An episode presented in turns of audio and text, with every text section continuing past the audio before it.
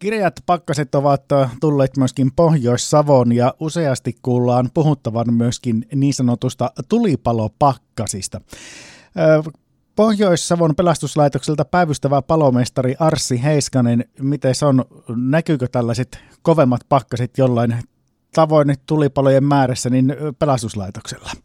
Kyllähän se valitettavasti näkyy, että siellä monesti voi tulla ongelmia vaikka veden tulon kanssa voi vesiputket jäätyä tai sitten kylmillä ollutta rakennusta lämmitetään liian nopeasti, voi tulla halkeamia sitten hormiin.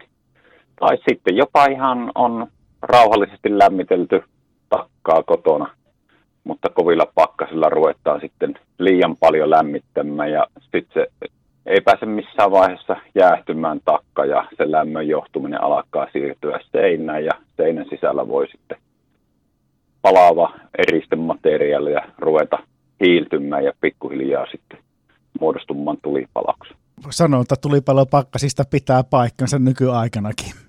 Kyllä, että toivottavasti päästä siitä historiaa, että pikkuhiljaa alettaisiin ymmärtämään, että kohtus kaikessa. Mm.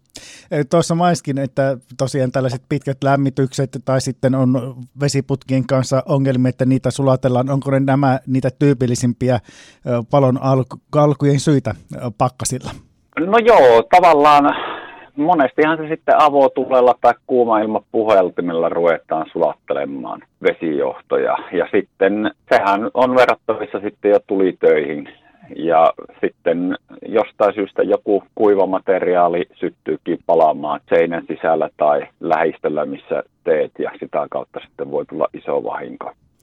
Pohjois-Savon pelastuslaitokselta päivystävä palomestari Arsi Heiskanen tuossa jo maiskin, että noita tulipesiä aletaan kovemmin lämmitellä, niin minkälaisia asioita nyt kannattaa ottaa sitten ihan tuossa lämmityksessä huomioon, kun pakkaset kiristyvät? Tulisiassahan lähtökohtaisesti on myös olemassa käyttöohjeet ja voi olla vaikka ohjeistus, että maksimipolttomäärä on vaikka puolitoista pesällistä. Ja nyt sitten tavallaan, niin kun, jos me liian pitkään niitä lämmitetään, eikä anneta sen välillä jäähtyä, niin sitä kautta voi tulla rakenteisiin ongelmia, halkeamia tai sitten se johtuminen sinne palaavaan materiaaliin että sitä kautta tavallaan niin kuin pitäisi olla malttia. Tavallaan samalla lailla täytyy olla maltti, jos se on kylmillään ollut se tulisijaa. Että sitä ei lähettäisi niin kuin liian voimakkaasti tai liian pitkään lämmittämään. Että se pitää aloittaa hitaasti, hitaasti ja vaan vähän puita, että rakenteet, lämpölaajenemiset ja kaikki tämmöiset ehti rauhassa tapahtua ilman, että tulee liian isoja lämpötilaeroja rakenteisiin, mikä taas aiheuttaa sitä halkeamisriskiä. Ja jos siellä välipohjasta on halkeama hormista, niin sittenhän se pääsee se kuuma ilma tuli kipinä sinne välipohjan rakenteisiin ja sitten ne on todella hankalia sammut.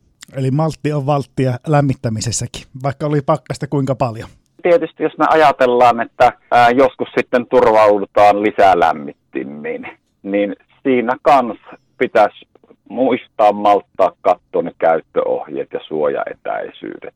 Ja okei, okay, ainahan me halutaan sitten kuivatella vaatteita tai tämmöisiä, mikä on vaikka liikkuessa ulkona kastunut, niin yleensä niin kuin sähköpatterit ja lämmittimien päällä, eikä siinä välittömässä läheisyydessä, niin saisi kuivata mitään. Että saunahan on tämä kans ikävä esimerkki, että siellä kuivatellaan pyykkejä. Ja aika ikäviä tapahtumia on sitten tullut siitäkin, että saunasta on se palo lähtenyt liikenteeseen. Ajatellaan ensin ennen kuin tehdään. Päivystävä palomestari Arsi Heiskanen, jos ajatellaan ihan meitä savolaisia noin niin kuin tulen käyttäjinä, lämmittäjinä, niin onko meillä kuitenkin pääasiassa taito hyppysissä vai minkälainen tuntuma pelastuslaitoksella asian suhteen on? Kyllä varmasti on. Minä uskon, että paljon on osaamista ja monestihan se sitten on pieni porukka, mikä aiheuttaa sitten ongelmia. Välttämättä eivät ole perehtyneet asiaan tai muuttavat uuteen talloon.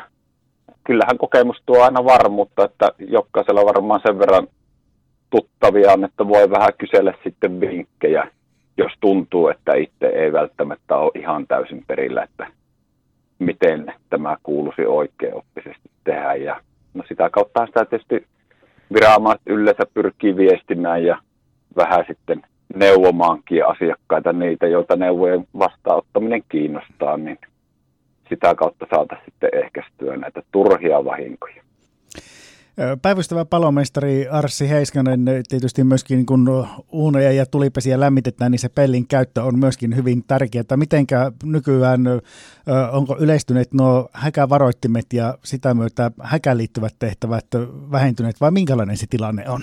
Pääsääntöisesti, niin kuin aiemmin tuossa puhuitkin siitä savolaisten tietotaidosta näiden kanssa, niin tämmöisiä häkään liittyviä tehtäviä niin ää, ei ole näkyvissä millään tavalla, että ne olisi lisääntymässä, että hyvin maltetaan pitää sitä hormia, hormipeltiä tarpeeksi kauan auki, että ei sitten tulisi sitä häkää, epäpuhdasta palaamista enää siellä tulipesässä, vaan se olisi palannut kunnolla puhtaaksi. Toivottavasti ihmiset on hankkineet häkävaroittimia. En tiedä sitä tarkkaa tilannetta, mikä se on, mutta tosiaan kun aikaisemmin mainihin, niin ei sillä tavalla ole havaittavissa, että tämmöiset häkään liittyvät tehtävät olisi lisääntyneet. Varmasti on hyvä myös muistaa, että ne tulipesät on nuohottu ja nuohoja käynyt vähän niitä tsekkailemassa myöskin, että missä kunnossa ne ovat. Samalla lailla mekin turvaudumme ammattilaisen apuun siinä, että tuota, jos huomataan sitten jotain nokipalojen kautta tai tämmöistä, niin ohjeistetaan sitten totta kai asiakasta, että ei saa tulisia käyttää ennen kuin se on sitten ammattilainen tarkastanut, eli nuohoa. Ja, ja nyt sitten myös niin kuin se, mitä materiaalia käytetään siellä, että pitäisi sitten pyrkiä sitä kuivaa puuta ja hyvällä vedolla polttamaan se puu, että se ei turhaan nokea sitten sitä tulisijaa mikä voi sitten aiheuttaa sen nokipalon siellä hormissa. Ja sekin on sitten inhottava, jos se halkaisee piipun tai rikkoo muuten rakenteita, niin turhaa harmiahan se on sitten asukkaalle semmoiset. Että tuota, kyllähän se vuosittain tulisia täytyy nuohota, jos sitä käytetään. Ja sitten jos on pitkään ollut tulisijat käyttämättä, niin suositellaan kyllä vahvasti, että käytetään ensin nuohoja tarkastamassa ennen kuin ruppee sitten sitä tulisijaa lämmittää.